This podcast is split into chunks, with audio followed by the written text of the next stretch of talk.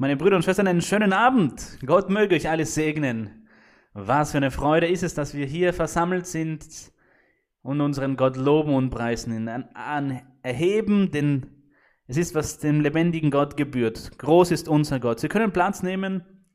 Ich würde euch gerne ein Zeugnis mitteilen. Ein Zeugnis von einem Bruder. Dieser Bruder erzählte uns, dass er Symptome zeigte von einer sehr schlimmen Krankheit. Man hat ihn Untersuchungen gemacht und er hatte Krebs. Man stellte Krebs fest und es war sofort geschritten, dass der Arzt sagte, ihnen bleiben 3 Monate zum Leben. Er aber hatte bereits die Versprechung des Heiligen Geistes. Der Heilige Geist hatte ihm in der Prophezeiung gesagt in seiner Kirche, dass er ihn heilen würde und ihn auch segnen würde gesundheitlich. Und er würde sich einer ärztlichen Behandlung empfangen und Heilung empfangen. Der Bruder vertraute darauf, was der Heilige Geist ihm versprochen hatte, und er sagte zu seinem Arzt, ja, ich unterwerfe mich und diese Behandlung, ich vertraue auf Gott. Gott hat mir gesagt in seiner Kirche, dass er mir helfen wird. Und es war die Entschlossenheit und die Festigkeit von diesem Bruder so groß, dass man mit der Behandlung begonnen hat. 3 Chemiotherapien hat man bei ihm gemacht und dann hat ihn der Arzt nochmal zu sich gerufen und sagte, ich bin verwundert, wir haben die letzten Untersuchungen gesehen und der Krebs ist komplett verschwunden. Gott hat zu dir gesprochen, sagte der Arzt zu ihm.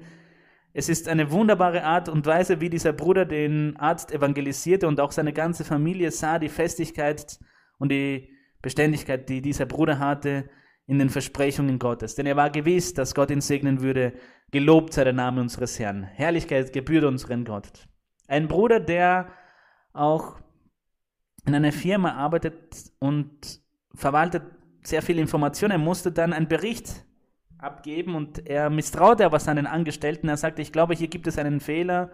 Ich bin nicht so sicher, dass diese Arbeit gut ist. Und er hat zu Gott gebetet. Und sagte zu Gott, Herr, bitte führe mich, wenn es einen Fehler gibt in dieser Information, die hier in diesem Bericht gesammelt wurde, erlaube mir in dieser Firma einen Fehler zu entdecken, denn es war wundervoll. Er hatte einen Traum, nach dem er gebetet hat, und Gott zeigte ihm genau den Fehler.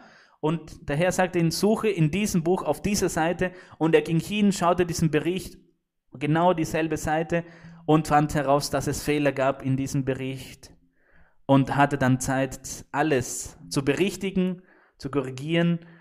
Und Gott gab ihm diesen Triumph in seine Arbeit. Und vor allem das Größte ist es zu wissen, dass Gott unsere Gebete erhört und antwortet.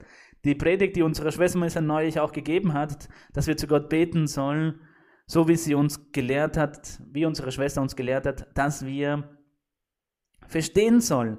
Gott ist unser Fels. Der Herr Jesus Christus ist unsere Festung, unser Fels, und wir sagen zu ihm, wir vertrauen auf dich, wir verlassen uns auf dich. Es ist eine wunderbare Art und Weise, so zu Gott zu beten und zu sehen, dass Gott uns auch antwortet. Das ist das Wundervollste. Es ist die größte Freude in unserer Existenz, zu wissen, dass wir zu Gott beten, zu den allmächtigen Gott. Wir rufen zu ihm und er antwortet uns. Gelobt sei sein Name von Ewigkeit zu Ewigkeit. Ehre und Ruhm gebührt unserem Gott. Lasst uns aufstehen, meine Brüder und Schwestern, lasst uns lesen in unseren Bibeln. Wir werden lesen im Evangelium nach Johannes, Kapitel Nummer 10. In Johannes Kapitel 10 werden wir lesen, die Predigt hier aus den Evangelien. Johannes Kapitel 10, Vers Nummer 10. Lasst uns lesen. Zu Ehre, zur Herrlichkeit und zur Erhebung unseres Herrn, des lebendigen und wahrhaftigen Gottes, der zu uns spricht, der uns führt, der Geist und Wahrheit ist und der sich unter den Menschen offenbart durch die Gabe der prophetischen Rede, durch Visionen und Träume, und auch mit seiner wunderbaren Doktrin und Lehre, die er selbst uns beibringt im praktischen Leben, mit seinen Versprechen, wenn er zu uns spricht, wenn er uns Herrliches verheißt. Und wir sehen dann die Ergebnisse in der Praxis. Ich wiederhole, das baut uns auf und das befestigt uns in unserem geistlichen Leben. Johannes Kapitel 10, Vers 10 steht hier geschrieben, ein Dieb kommt nur, um zu stehlen, zu schlachten, um umzubringen. Ich bin gekommen, damit ihr das Leben und volle Genüge haben sollt. Sie können Platz nehmen, meine Brüder und Schwestern. Wir werden predigen an diesem Abend über das Stehlen, wie die Bibel uns beibringt. Was ist das Stehlen? Um anzufangen, müssen wir verstehen, dass es zwei Arten vom Stehlen gibt, von Diebstahl. Es gibt eine symbolische Darstellung oder die geistliche Bedeutung und die materielle Bedeutung werden wir uns ansehen. Diesen Vers, den wir gerade gelesen haben, wir betrachten hier die geistliche Bedeutung vom Diebstahl, von dem Diebstahl. Und da meint man, was der Teufel tut inmitten der Menschen. Darum nannte ihn der Jesus Christus einen Dieb, denn er stehlt und raubt die Seelen. Und vor allem auch, weil der Teufel, er möchte, wenn er Diebstahl begeht, wenn er die Seelen beraubt, die Schafe beraubt, möchte er Gott die Stelle wegnehmen und Gott stehlen. Deswegen nennt man ihn hier einen Dieb, denn er möchte stehlen und den Platz Gottes einnehmen. Er möchte Gott wegnehmen, entreißen, die Ehre, die Anbetung und die Lobpreisung möchte er Gott nehmen, die Gott aber gebührt, die Gott gehört. Und das ist, was hier steht im Vers Nummer 1. Wenn wir lesen, in Vers Nummer 1 steht zum Beispiel geschrieben, Johannes Kapitel 10, Vers 1, wahrlich, wahrlich, ich sage euch, wer nicht zur Tür hineingeht in den Schafstall, sondern steigt anderswo hinein, der ist ein Dieb und ein Räuber. Das ist der Teufel, der lauert und schaut darauf, wie er Gott diesen Platz wegnimmt. Diesen Platz, den nur alleine dem Herrn gehört. Dieser Platz. Und die Menschen kennen den Höchsten und wollen den Höchsten preisen und ehren und den Allmächtigen zu ihm beten, ihn verherrlichen, auch in der Bibel lesen und in Zeit widmen, sich ihm hingeben, ihm suchen und um dem Herrn anzubeten. Und das gefällt dem Teufel nicht. Er ist neidisch und habgierig und er möchte diesen Platz der Anbetung haben, der Ehre haben, diesen Thron. Und darum lauert er auf die Schafe, auf die Gläubigen und möchte sie entfernen von dem Weg Gottes, möchte sie verwirren, sie hinaustreiben, dass diese Seelen Gott nicht anbeten und Gott nicht preisen. Und so ist er ein Dieb, so stehlt er sie und so entreißt er sie diesen Stall. Die Schafe, die dem Herrn folgen, denn die Schafe hören die Stimme des Herrn. Meine Stimme hören meine Schafe. Die Schafe hören meine Stimme und ich erkenne sie und sie erkennen mich. Aber der Feind kommt, um die Seele zu stehlen, zu rauben. Er möchte zerstören, er möchte die Seele stehlen. In Vers 10, was wir gelesen haben, über den Dieb. Das ist sein Name. Der Teufel ist der Dieb. Er kommt, um zu stehlen. Er ist ein Räuber. Er möchte Raub begehen. Und er nimmt die Schafe hinweg. Und er nimmt sie nicht nur hinweg von der Liebe, von der Ehrlichkeit Gottes, von der Anbetung zu Gott nimmt er sie weg. Er entreißt sie und tötet sie. Und so wie es hier steht, im Vers Nummer 10, er zerstört sie. Und das ist, was der Teufel möchte. Und wir sollen uns dessen bewusst sein. Wir dürfen keinen Platz, keinen Raum bitten, den Teufel, dass er unsere Seele stillt und uns entfernt von der Herde Gottes. Und er nutzt sehr viele Methoden, der Teufel nutzt sehr viele Methoden, zum Beispiel die Traditionen. Er nutzt zum Beispiel, es gibt viele Menschen, die mit den Traditionen sich von Gott abwenden, entfernen. Viele Kulturen. Es gibt Menschen, die aufgrund ihrer Kultur sich von Gott entfernen. Und der Teufel raubt und entfernt diese Seelen von der Herde. Und auch mit den Feierlichkeiten und Feiertagen und mit den Schwierigkeiten und Problemen des Lebens, wenn die Trübsal kommt, die Augenblicke der Sorge, das nutzt der Teufel aus, um die Seelen zu stehlen.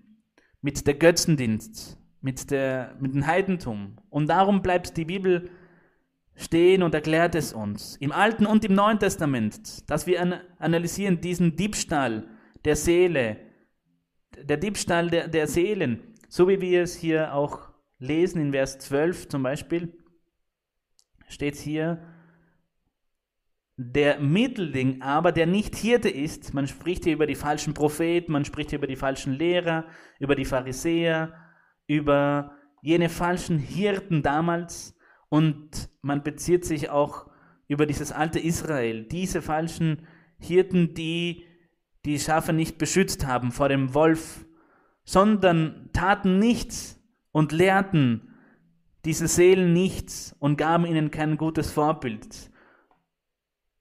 Denn die Schafe nicht gehören. Er sieht den Wolf kommen. Warum spricht man über den Wolf? Denn der Wolf kommt, um die Schafe zu entreißen, und stürzt sich auf die Schafe und er zerstreut sie.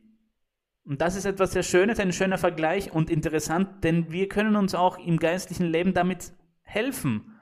Wenn man die Lehre versteht, dass wenn man sich zerstreut und von der Lehre abgeht, dann kann man sagen, ich werde nicht erlauben, dass der Teufel oder dass der Wolf meine Seele raubt und zerreißt. Das werde ich nicht zulassen, denn man stellt sich das vor. Man stellt sich das vor wie ein brüllender, wie ein reißender Löwe, der einen aus der Herde entreißen möchte und uns zerstreuen möchte und uns von Gott entfernen will.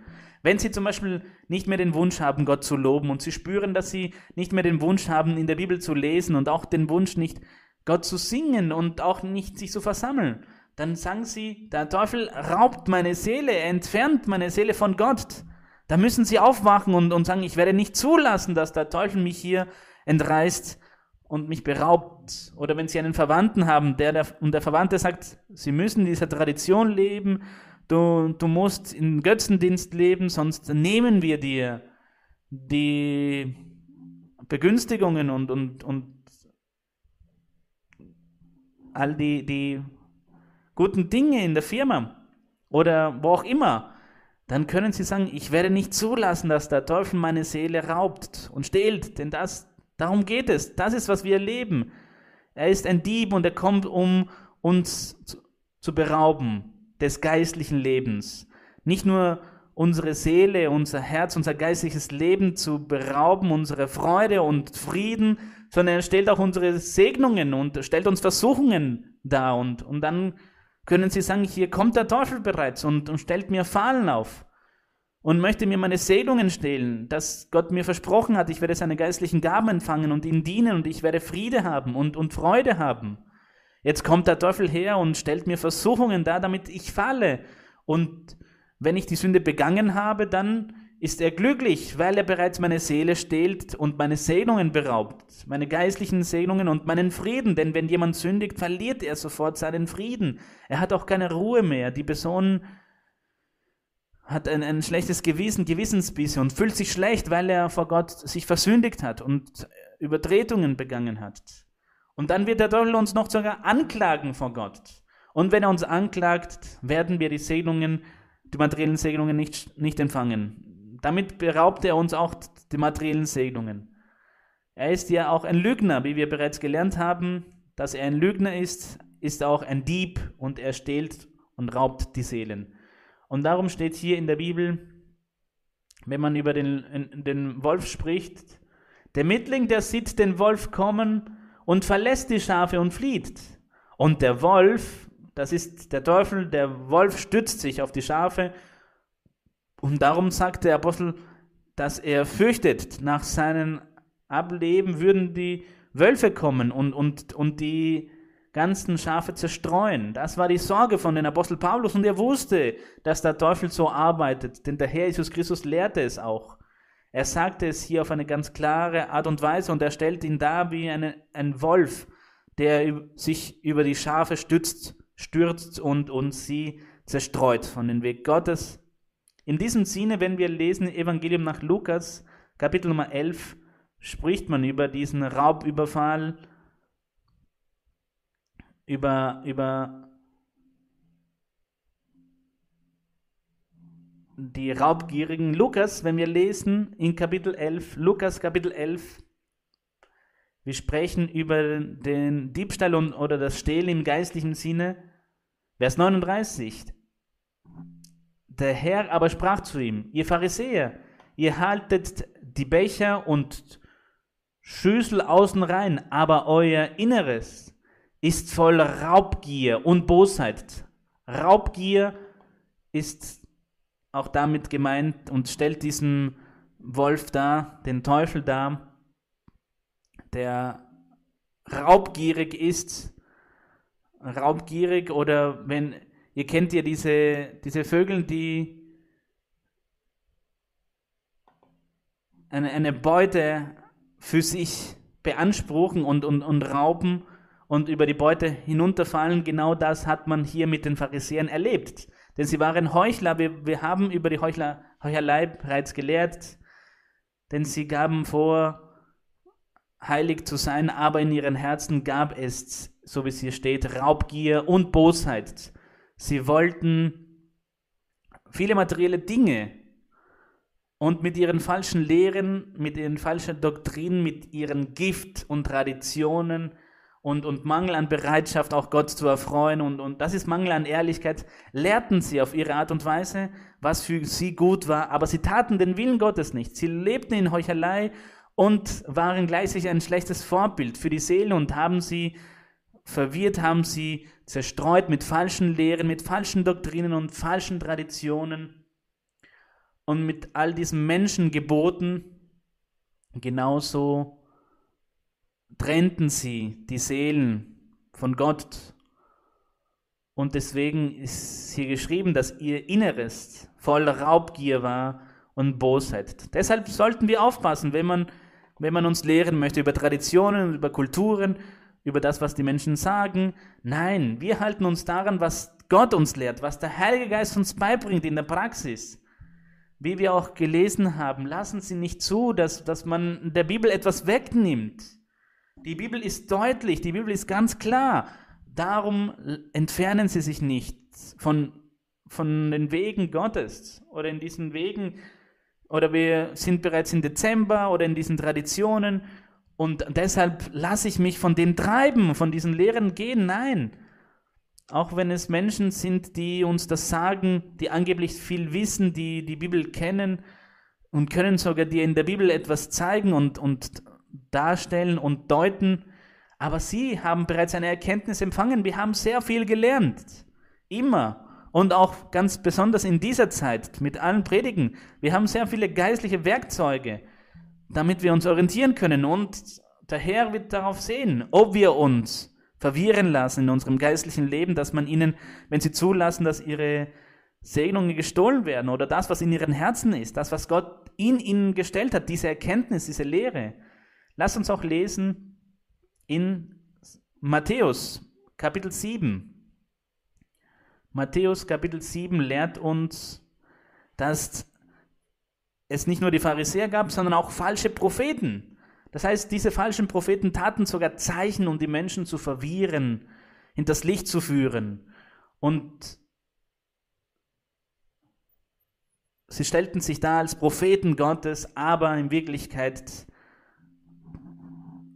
nahmen sie den Schafen die Segnungen weg. Vers 15. Seht euch vor den falschen Propheten, die in Schafskleidern zu euch kommen. Inwendig aber sind sie reißende Wölfe. Das ist eine Realität. Lassen sich nicht gehen von den augenscheinlichen Dingen, von einem Verwandten, der die Bibel sehr viel gelesen hat oder der in einer Religion lebt seit 30 Jahren und der deutet mir die Bibel auf seine Art. Nein, ich habe meine Erkenntnis, ich habe meine Erfahrungen bereits gemacht.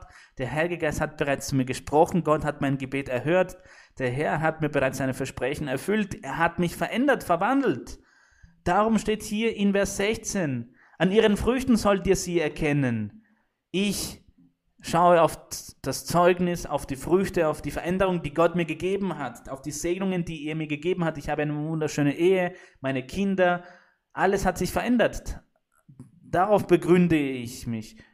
Nicht auf augenscheinliche Dinge, nicht auf den Schein, sondern auf die Früchte, auf die Werke, und das leitet mich, das führt mich, die Lehre, die Doktrin, die ich gelernt habe und das, was ich erlebt habe, denn das ist das Schönste, das wir in der Kirche haben. Wir erleben die Praxis, in der Praxis erleben wir die Antwort Gottes, und Gott lehrt uns allen, dass er bei uns ist und dass er auf unserer Seite steht, und er erfüllt uns seine Versprechen und er lebt, gelobt sei unser Gott. Darum lass uns Überzeugung haben und lassen wir nicht zu, dass der Teufel uns unsere Seele wegnimmt und unsere Seele stehlt und raubt. Nein, das werden wir nicht zulassen, dass dieses geistlichen Diebstahl stattfindet in unserem Leben, dass unser Frieden, unsere Freude gestohlen wird. Nein, das dürfen wir auf gar keinen Fall verlieren. Denn darum geht es, er möchte uns berauben, alles was wir haben, all diesen großen Schatz, den wir in unserem Herzen bewahren. Und er hinterlässt uns ohne diese Segnung Gottes. Und zu wissen, dass das geschieht im Geistlichen. Der Teufel ist er ist gierig und lauert, er ist auf der Lauer, um zu sehen, wie er unsere geistlichen Segnungen stillt.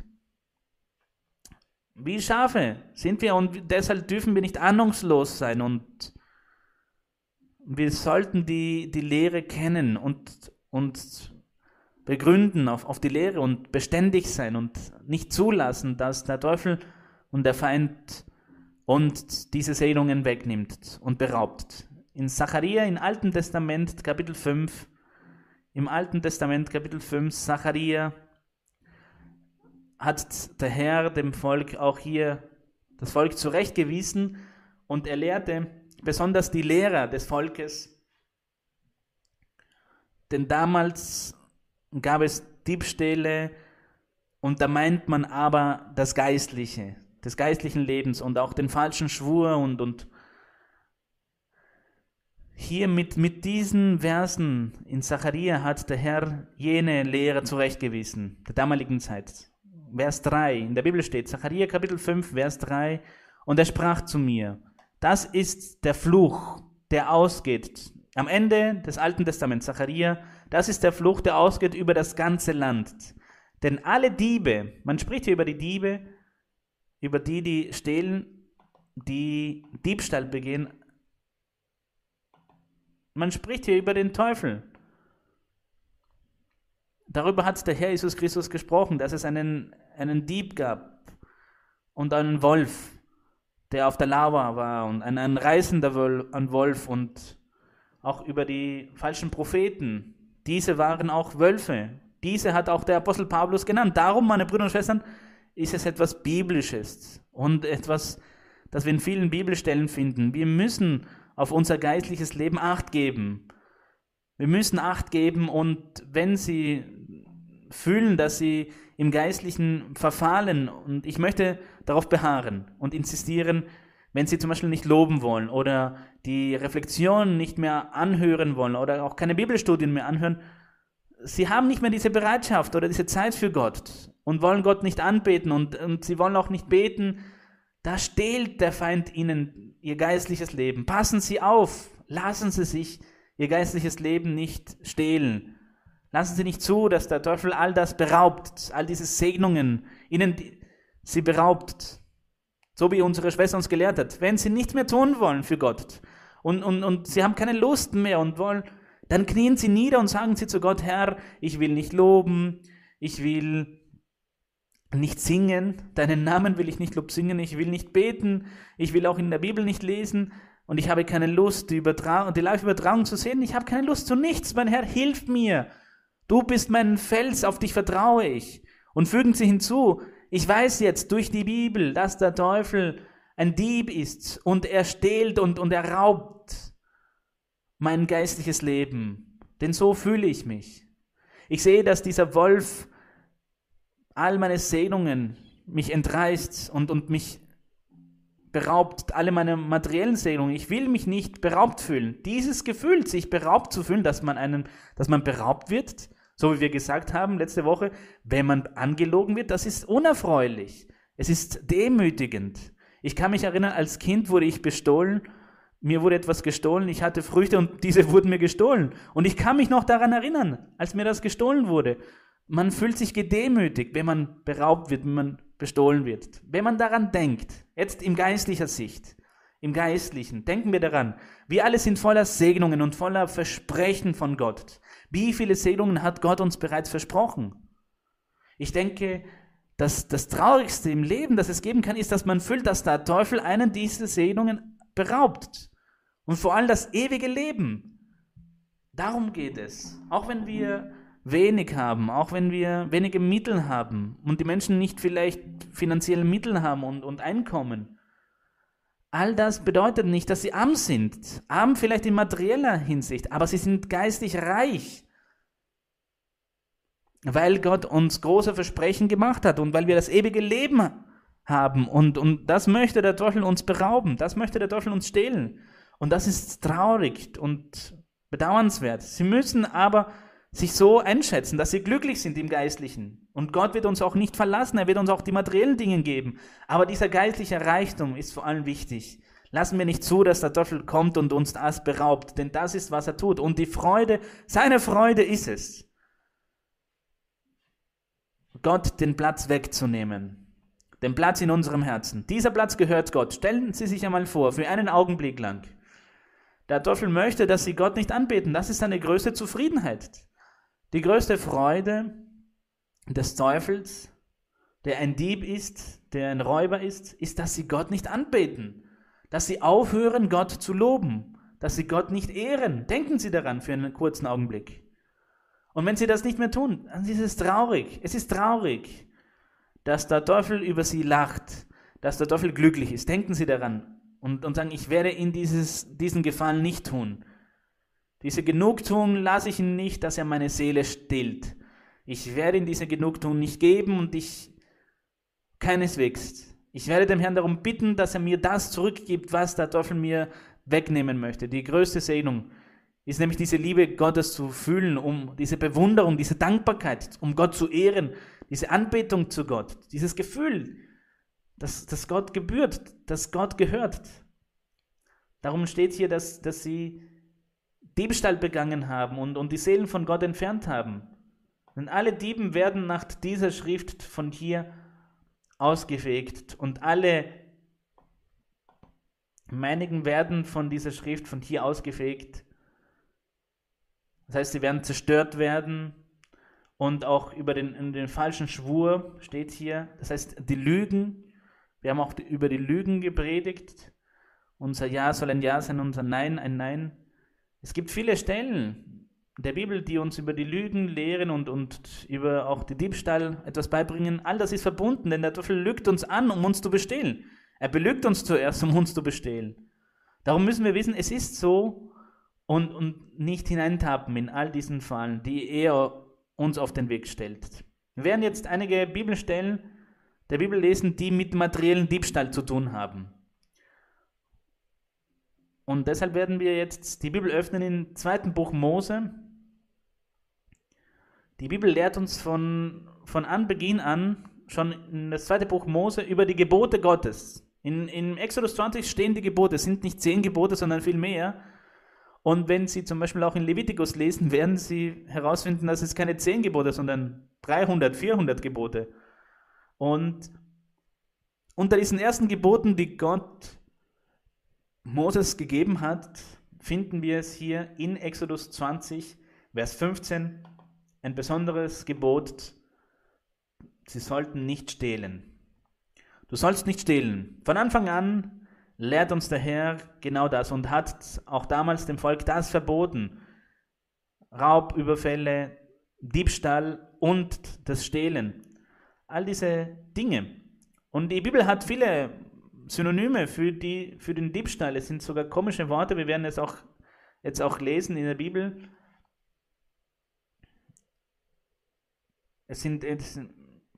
Auf vielen Art und Weisen hat der Herr das dem Volk zurechtgewiesen.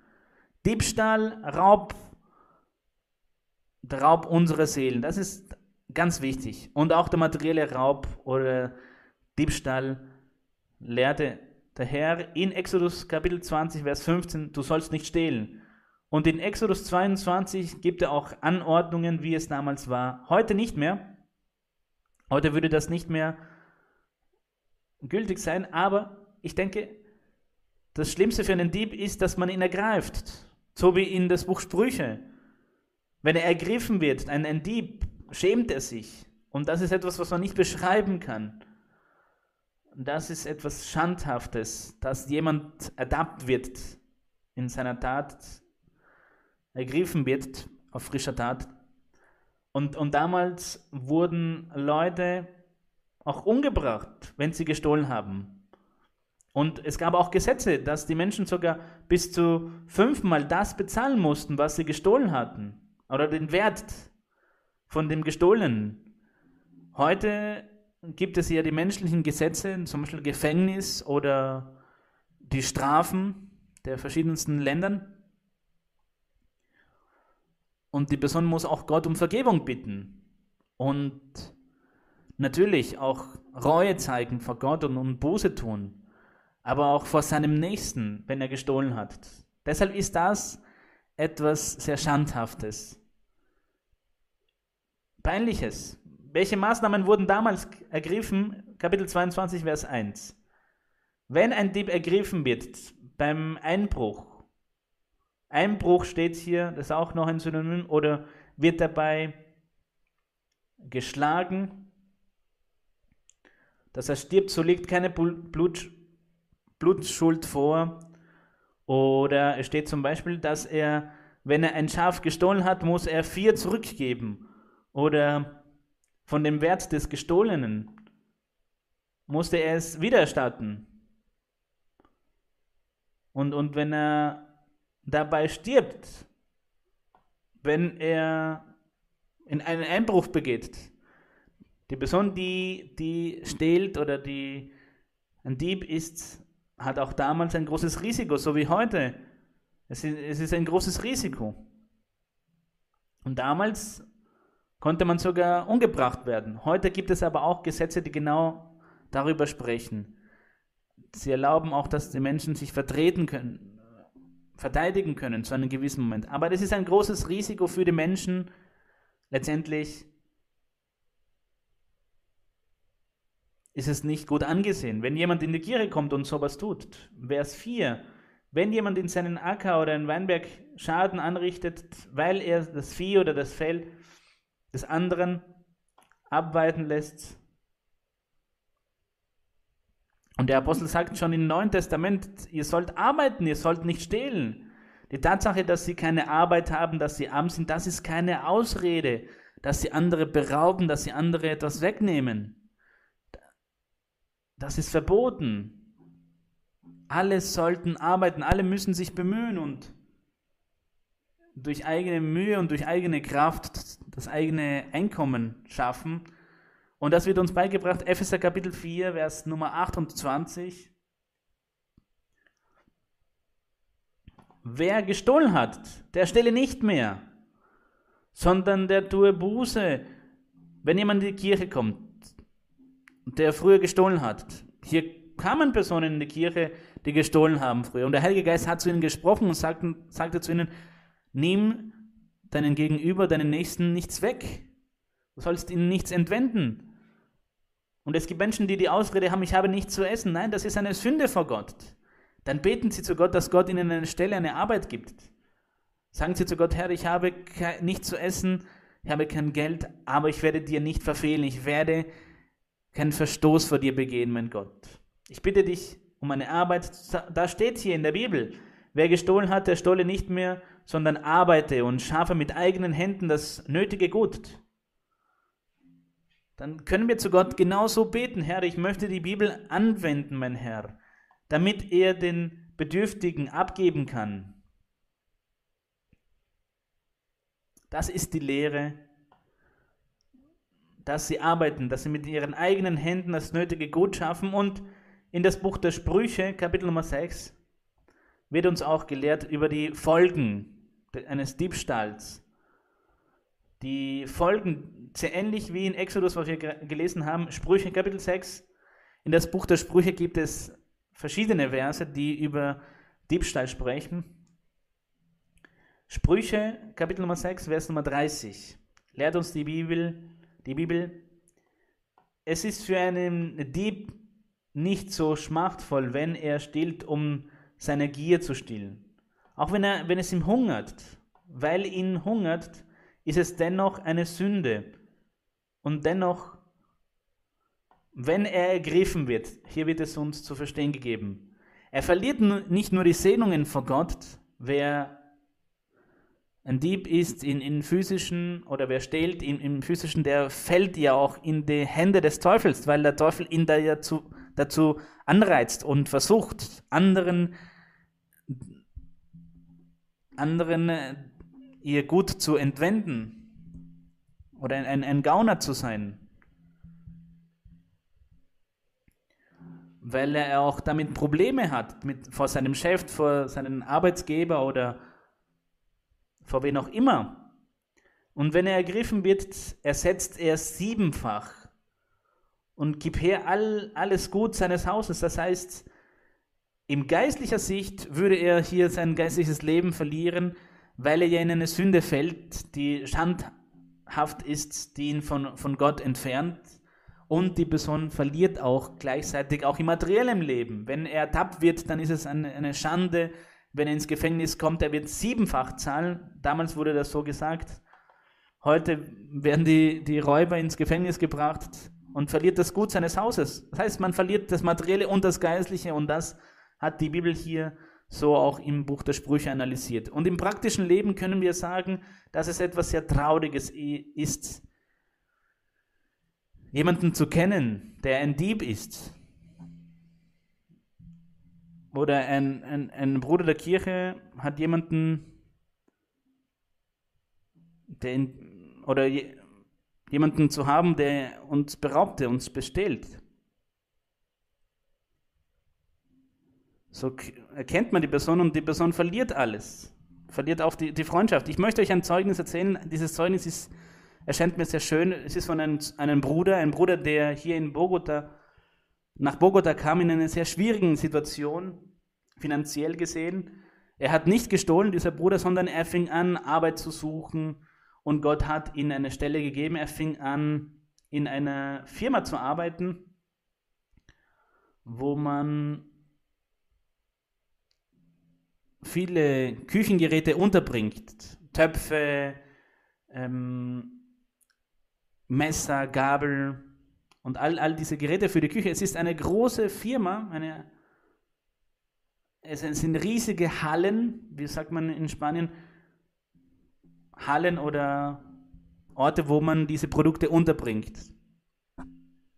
Es gibt auch Produkte, die einzeln sind. Die Löffel sind da, die Gabel sind da, getrennt voneinander. Man verkauft sie individuell oder auch in großen Packungen. Und man hat diesem Bruder dort die Stelle gegeben, die Arbeit. Er fing an zu arbeiten, und viele seiner Arbeitskollegen wurden ertappt nach der Arbeit, dass sie ein Messer mitgehen ließen oder Löffel mitgehen ließen, und man ertappten sie. Man hatte Geräte, man hatte Scanner in der Firma, und man entdeckte sie dabei, dass sie ihren Arbeitgeber gestohlen haben, beraubt haben. Aber dieser Bruder war ehrlich und hat sich nie vorstellen können, dass sein Chef ihn prüfen würde. Und sein Chef hat ihn eines Tages geprüft. Man hat ihm einen Koffer gegeben und sagte ihm, du sollst dieses Geld, das im Koffer ist, nimm dieses Geld und bring es deinem Chef. Das sind 6 Millionen Pesos, das sind ungefähr 2000 $. Und der Bruder brachte dieses Geld dann und wollte es seinem Chef übergeben. Dieses Geld hat der Bruder natürlich zuerst vorher das Geld gezählt und sagte, Chef, hier ist dein Geld, 6.800.000 Pesos, also noch mehr. Wie, man hat mir nur gesagt, es würde nur 6 Millionen Pesos geben. Und er sagt dann, 6.800.000 Pesos. Er sagt, nein, mein Chef, es sind 6.800.000 Pesos. Der Chef hat dann diese zusätzlichen 800 Pesos entgegengenommen und hat sich gefreut, weil er sich erfreut hat, weil er diese Prüfung bestanden hatte, der Bruder. Er wollte bestätigen, ob dieser Angestellte ehrlich war. Er hat es ja gemerkt gehabt, weil man nie Probleme mit dem Bruder hatten, auch beim Ausgang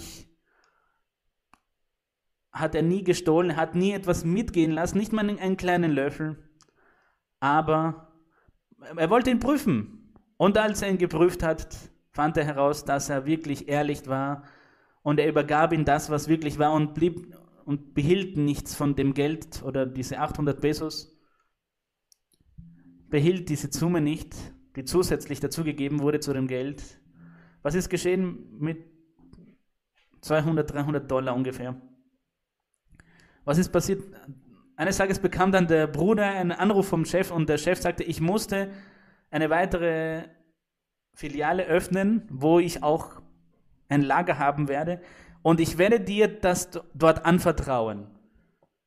Sie werden zuständig sein, dass keiner mich dort bestellt, aber zusätzlich werden sie auch das Geschäft verwalten und sie werden teilhaben an den Einkommen, an den Ertrag. Und es ist eine Segnung von diesem Bruder, weil er bereits ein Haus gekauft hat und jetzt schließt er ein Geschäft ab, um ein Haus zu kaufen. Sein Geschäft blüht auf, er verkauft die Produkte, der Chef ist glücklich mit ihm und Gott hat ihm sehr viele Klienten, sehr viele Kunden gegeben und er hat auch die Angestellte, die auch nicht mehr stehlen. Im praktischen Leben geschieht das alles und Gott belohnt und segnet jene Menschen, die ehrlich sind, die aufrichtig sind, die nicht stehlen, die nicht im Diebstahl leben. Deshalb ist es ein praktisches Beispiel, wie Gott auch die Ehrlichkeit und die Aufrichtigkeit segnet. Es gibt auch nichts Zufriedenstellendes für einen Arbeitgeber, als gute Angestellte zu haben, die ehrlich sind, die dem Chef nichts wegnehmen oder der Firma wegnehmen. Das ist wertvoll. Oder dass sie nicht lügen, dass sie keine Lügner sind. Das ist wertvoll. Sie als Angestellter, wenn sie nicht lügen, sondern sie sind ehrlich. Und sie sind ehrlich, aufrichtig und stehlen und rauben ihrem Chef und niemandem etwas, vor allem in einer Firma, dann werden sie ein gesegneter Angestellter sein. Sie werden immer Arbeit haben und man wird sie immer fördern und es wird ihnen Arbeit nicht mangeln. Und so sollten wir sein. Wir sollten nicht nur daran denken, das Problem hier und jetzt zu lösen, sondern wir sollten anderweitig denken und darüber hinaus denken. Wir brauchen eine Stabilität mit den Jahren, eine stabile Arbeit. Darum werde ich ein guter Arbeiter sein, denn so werde ich eine fixe Arbeit haben, mein ganzes Leben lang. Und wenn ich eine Notwendigkeit habe, dann bitte ich Gott darum, dass er mir hilft. Aber ich werde nicht stehlen. Das ist der Punkt. Und jetzt werden wir lesen, ein weiteres Beispiel in Josua, Kapitel 7. Josua Kapitel 7. Hier wurde auch etwas gestohlen und brachte dann dem Volk den Verlust eines Kampfes, einer Schlacht. Gott versprach Josua, dass sie siegen werden, alle Nachbarvölker in Kanaan. Und Josua hatte dieses Optimismus und sie zogen in die Schlacht und verloren. Dann sagte Josua zu Gott, warum haben wir verloren? Und der Herr sagte ihnen, weil jemand etwas gestohlen hat sich versündigt von mir. Und ich sagte euch, ihr solltet nichts stehlen von gebannten Dingen. Und einer im Volk hat einen babylonischen Mantel gestohlen und diesen auch versteckt, weil er auch habgierig war. Und aufgrund seiner Habgier, weil er das haben wollte, interessierte ihn das ganze Volk nicht und war ungehorsam. Und wegen einer, der gesündigt hat, wurde das ganze Volk damals bestraft. Stellt euch das vor. Heute ist es nicht so. Heute ist es so, wenn einer sündigt, dann wird er seine Sünde selber zahlen und seine Strafe zahlen. Aber damals bekam das ganze Volk diese Strafe und es war aufgrund eines Diebstahls. Josua Kapitel 7. Josua sagte, dass ein Mann, Akan, hat alle diese Strafe gebracht. Josua, Kapitel 7, Vers 11. Israel hat sich versündigt, sagte der Herr zu Josua. Sie haben meinen Bund übertreten, den ich ihnen geboten habe. Heute in der Kirche auch. Heute in der Kirche erleben wir das. Gott offenbart, ob jemand etwas stehlt von der Kirche oder wenn jemand sich versündigt. Gott hat bereits offenbart, wer er stehlt. Das ist eine Lehre. Es ist wirklich. Seht, wie schlimm diese Sünde ist. Gott selbst deckt diese Sünden auf. Und er zeigt und er bringt ans Licht, wer gestohlen hat. Und das ist sehr, sehr schlimm vor den Augen Gottes. Und hier steht, und sie haben von den Gebannten genommen. Von den Gebannten, das ist all das, was dem Herrn ein Gräuel war, was diese Völker taten. Und es war ein babylonischer Mantel, die das falschen Göttern gewidmet war. Und gestohlen, steht hier, und gestohlen. Und haben es heimlich gemacht. Und haben es heimlich, das heißt, sie haben gelogen und zu ihren Geräten gelegt, begraben. Und im Vers 21 gibt er zu, Akan, dass er gestohlen hatte. Ich sah unter der Beute einen kostbaren babylonischen Mantel und 700 Lot Silber und eine Stange voll Gold, 50 Lot schwer, wenn die Menschen nicht gottesfürchtig sind. Und vor allem, wenn wir einen lebendigen Gott haben, der uns hier zeigt, dass er lebendig ist. Und er sagt zu den Räubern, wenn sie hier in der Kirche kommen, nimm niemandem etwas weg. Das macht der Heilige Geist, um ihnen zu zeigen, dass er lebendig ist, dass er wahrhaftig ist, dass er das Herz sieht und jede unserer Taten. Und hier einen Lot Silber und eine Stange Gold und 50 Lot schwer. Das war seine Habgier. Danach gelüstete mich und ich nahm es. Und siehe, und ich verscharrte es in der Erde. Wir werden noch ein Beispiel lesen, Nahum, Kapitel 3 im Alten Testament. Nahum, Kapitel Nummer 3. Das hat mit dem Volk Ninive zu tun. Das Volk Ninive versündigte sich wieder vor Gott. Gott gab ihnen ja eine Chance zu Zeiten Jonas. Aber das Volk versündigte sich wieder und hier war der Herr zornig auf das Volk Ninive. Und unter diesen Sünden war die Räuberei und der Diebstahl. Nahum finden wir fast am Ende des Alten Testaments, Nahum Kapitel Nummer 3, Vers 1. Wehe der mörderischen Stadt, da spricht er über Ninive, die voll Lügen und Räuberei ist. Stellt euch das vor. Lügen und Räuberei. Räuberei, wie wir bereits gesagt haben, die Räuberei ist der Diebstahl, das Stehlen.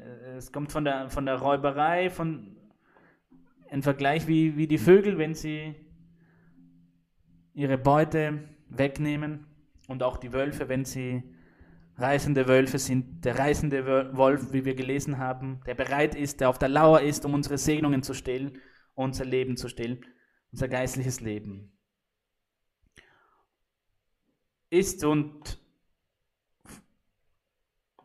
von ihren Rauben will, sie nicht lassen will. Der Herr sagte zu ihnen, dass sie voller Räuberei und Lügen waren. Wir werden auch lesen in Jesaja 61, Jesaja Kapitel 61. Was lehrt uns die Bibel hier über das, was damals erlebt wurde zu dieser Zeit? Hier wird ein anderes Wort benutzt. Im Spanischen wird ein seltenes Wort auf Spanisch genutzt. Auf Deutsch steht hier Raub. Ist, glaube ich, verständlicher auf Deutsch, denn damals wurden die Tiere gestohlen, um danach sie vor Gott zu bringen. Wisst ihr, dass im Alten Testament die Opfergaben ja mit Tieren gemacht wurden und diese Schlachtopfer wurden vor Gott gebracht und wurden dann verbrannt im Feuer? Und man nahm ihnen zuerst das Blut, entfernte das Blut und so hatten sie ja Vergebung ihrer Sünden. Aber sie brachten vor Gott Tiere, die sie gestohlen hatten. Das heißt, sie haben nicht nur gestohlen, also diese Sünde begangen des Stehlens, des Diebstahls, sondern sie stellten es auch vor Gott dar. Es gab keinen Respekt gegenüber Gott. Und das ist, was viele Menschen heute tun. Sie töten jemanden und beten davor zu gewissen Wesen und beten zuerst zu den Heiligen und sagen, sie mögen ihnen helfen, damit sie diese Arbeit errichten können. Ungefähr so ist die Situation auch hier gewesen, dass es voll Heuchelei geschehen ist. Jesaja 61,8: Ich, der Herr, denn ich bin der Herr, der das Recht liebt und raubt und Unrecht hasst.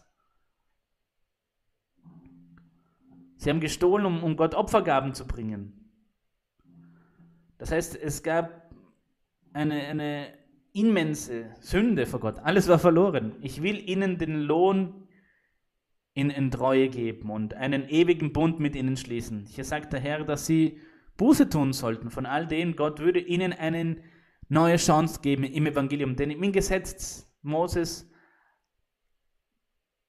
hatte der Herr hier einen Schlussstrich gezogen, weil sie so respektlos waren, weil sie in die Ehre nahmen und weil sie ihn verhöhnten und es gewagt haben, das zu tun, weil sie meinten, es wäre ein stummer, ein blinder Gott, eine Statue, ein Abbild, der nichts sagen und nichts tun konnte dagegen. Aber Gott ist ein lebendiger Gott und er hat sie hier zurechtgewiesen aufgrund ihres Verhaltens, weil sie sowas getan hatten. Wir werden auch lesen im Neuen Testament eine weitere Bibelstelle in Johannes 12. Judas, das hatten wir bereits gelesen, beklagt sich hier und dennoch aber illustriert uns hier diese Stelle, dass Judas auch ein Dieb war, ein Räuber. Judas, der Iskariot, der auf der Seite des Herrn war, war ein Dieb und er hatte das Geld, wo die Opfergaben hineingetan wurden. Er hatte diesen Beutel und er nahm von diesem Geld. Und der Herr erklärte diese Situation hier, Johannes Kapitel 12, Vers 6. Judas war ja gegen diese Frau und redete schlecht gegen die Frau, gegen Maria, weil sie ja dieses kostbare Öl auf ihn gegossen hat. Und er sagte, was für eine Verschwendung, man hätte es verkaufen können, man hätte es den Armen geben können. Ein Heuchler war er, weil es kümmerte ihn gar nicht die Armen, sondern er wollte das Geld haben, falls dieses Öl verkauft wurde. Der Verkauf und das Geld vom Öl würden ja in den Beutel kommen. Und weil er ja den Beutel hatte, konnte er das mitnehmen und stehlen. Das ist, was er wollte. Es war eine Lüge, ja. Das ist für die Armen angeblich. Und auf diese Art und Weise ging er vor. In Vers 6. Das sagte er aber nicht, weil er nach den Armen fragte, sondern weil er ein Dieb war. Er war ein Dieb, denn er hatte den Geldbeutel und nahm an sich, was gegeben war. Er nahm an sich, ist das Gleiche, er hat gestohlen. Und das tat auch Hananias und Sapphira, das haben sie auch getan. Es steht in der Bibel, in Apostelgeschichte, sie versprachen den Aposteln, sie würden ein Haus verkaufen und von diesen Gewinn würden sie dann die Opfergabe bringen. Aber als sie die Opfergabe brachten sie nicht das, was sie gesagt haben, sondern sie nahmen auch einen Teil weg. Vom Geld behielten sie zurück. Und da gab es auch einen Raub, einen Diebstahl. Und weil es diesen Diebstahl gab, im Zusammenhang mit Gott, hat es der Herr bestraft. Und der Herr hatte missfallen und der Apostel Petrus sagte zu ihnen, ihr habt den Heiligen Geist belogen. Seht, wie schlimm diese Sünde ist. Man sieht auch, dass der Heilige Geist sich offenbarte und wie er sich heute offenbarte. Und alles ist deutlich vor den Augen Gottes, klar und deutlich. Und darum steht hier in Vers Nummer 1, Apostelgeschichte 5, Vers 1. Ein Mann aber mit Namen Hananias samt seiner Frau Sapphira verkauften einen Acker, doch er behielt mit Wissen seiner Frau etwas von dem Geld zurück. Also er hat gestohlen. Und die Frau, anstatt ihn zurechtzuweisen, zu korrigieren, hat die Frau auch nichts gesagt. Sie war mitschuld. Denn sie hätte ihnen sagen können, tu das nicht, das ist nicht korrekt. Du stehlst. Das ist Diebstahl. Der Herr wird dich bestrafen, tu das nicht. Aber wenn sie schweigt, dann sündigt sie genauso. Weil sie es wusste. Man kann Sünde begehen, indem man die Dinge tut oder indem man schweigt und es nicht sagt. Und wenn man das befürwortet. Man muss in diesem Fall sagen, tu das nicht. Auch wenn es der Ehemann oder die Frau ist. Und umgekehrt auch. Wenn die Frau das tut, dann muss der Mann sie zurechtweisen und ihr das sagen. Wenn er der Mitwisser ist, dann sündigt er auch vor Gott, weil er Mitwisser ist. Und das ist genau das, was hier passiert ist in Vers 2. Und er nahm von dem Geld etwas zurück und brachte nur einen Teil und legte ihn den Aposteln zu Füßen. Das war ein Diebstahl und danach kam auch eine sehr große Strafe von Gott. Es war etwas Direktes vor Gott. In Malachi weist der Herr auch das Volk sehr hart zurecht. Malachi, Kapitel 3, sagt er zu ihnen, im Vers Nummer 8, dass sie ihn betrogen haben, ihn gestohlen haben, mit den Zehnten, mit der Opfergabe. Das Volk nahm Gott von dem, was Gott zustand. Denn Gott gab ihnen ja das Leben und sehr viele Segnungen, Ernte und sie hatten Gesundheit und Gott beschützte sie. Und sie brachten aber Gott den Zehnten nicht dar. Und Gott hatte ihnen aber das geboten und sie erfüllten dieses Gebot nicht. Und weil sie dieses Gebot nicht erfüllten, hat Gott sie Räuber und Diebe genannt, dass sie ihn bestohlen haben. Stellt euch das vor, wie grob und wie schlimm diese Sünde vor Gott ist. Und es ist auch eine Art und Weise, diese Predigt anzusehen. Und wir sollten immer daran denken, es geht nicht um die Menge, was Gott uns gibt. Das, was Gott uns gibt, haben wir uns hier verdient, weil er uns gegeben hat. Und wir sind glücklich und zufrieden mit dem, was wir haben. Sei es wenig oder viel, wir sollen denken, dass Gott uns das Leben gegeben hat. Wir haben Gesundheit, wir haben Kräfte, um zu arbeiten. Stellt euch vor, wir würden in einem Bett liegen und krank sein und wir hätten nicht die Kräfte oder wir hätten eine Behinderung oder wir hätten kein Fahrzeug oder nichts. Wir haben die Fähigkeit zu denken und gewisse Tätigkeiten zu tun. Denken wir an all den. Wir denken an den Schutz, dass Gott uns beschützt vor so vielen Gefahren, vor so vielen Krankheiten. Denken wir daran. Vor so vielen Situationen, die schwierig sind im Leben. Aber Gott ist auf unserer Seite und beschützt uns. Und er gibt uns alles. Wir haben ihn. Er antwortet auf unsere Gebete. Er hat uns so viele Privilegien und Rechte gegeben im Leben. Und er hält uns am Leben. Wir und unsere Verwandten, unsere Kinder, unsere Lebenspartner und alles. Denken wir an so viele Segnungen. Warum geben wir Gott nicht zuerst das, was ihm zusteht? Den Zehnten, den ersten Anteil, was er uns gibt, von dem, was er uns gibt. Wenig oder viel. Aber es ist ein Gebot vor Gott. Und wenn man das nicht tut, wenn man nicht diese Dankbarkeit gegenüber Gott hat, vor allem Dankbarkeit mehr als Interesse, nicht, ich gebe den Zehnten, damit Gott mir zehnfach zurückgibt. Nein, es ist Gott zuliebe und aus Dankbarkeit. Wenn man das nicht tut, dann stehlt man und beraubt dem Herrn das, was ihm zusteht. Denn er sagt, dass wir das tun sollen. Gott braucht kein Geld. Aber er hat gesagt, dass wir das tun sollen, dass wir den Zehnten bringen sollen. Und wir tun es, weil Gott uns das geboten hat. Und es ist auch ein Gebot, das heute noch gilt. Denn es ist kein Gebot vom Gesetz Moses, sondern es ist ein Gebot, das von der Zeit Abraham kommt. Gott lehrte es in ihren Gewissen und heute bestätigt es uns der Heilige Geist. Darum müssen wir aufpassen. Es kann sein, dass es ihnen schlecht geht im materiellen, im finanziellen Leben, weil sie niemals daran gedacht haben, dem Herrn das zu geben, was ihm zusteht. Die Menge interessiert nicht. Das, was Gott ihnen gibt, den Zehnten bringen sie vor ihm aus Dankbarkeit. Vers 8. Ist es recht, dass ein Mensch Gott betrügt, wie ihr mich betrügt? Denn ihr sprecht. Womit betrügen wir dich? Mit den Zehnten, mit den Opfergaben, sagte der Herr zu ihnen. Darum seid ihr auch verflucht, denn ihr betrügt mich allesamt. Betrügt sein Synonym wieder. Bringt aber den Zehnten in voller Höhe in mein Vorratshaus. Denn heute braucht ja die Kirche auch, um die ganzen Kosten zu zahlen, damit die Kirche funktionieren kann. All das hat eine Begründung. Damals sagte der Herr, dass es Nahrung, dass es Speise gibt in meinem Haus. Für die Priester, weil die Priester ja damals essen mussten, weil sie ja daran gearbeitet haben. Sie haben ja für Gott gearbeitet. Und prüft mich hiermit, sagt der Herr, spricht der Herr Zebaoth, ob ich euch dann nicht des Himmels Fenster auftun werde und Segen hinabschütten die Fülle. Und zuletzt, lasst uns lesen, Hesekiel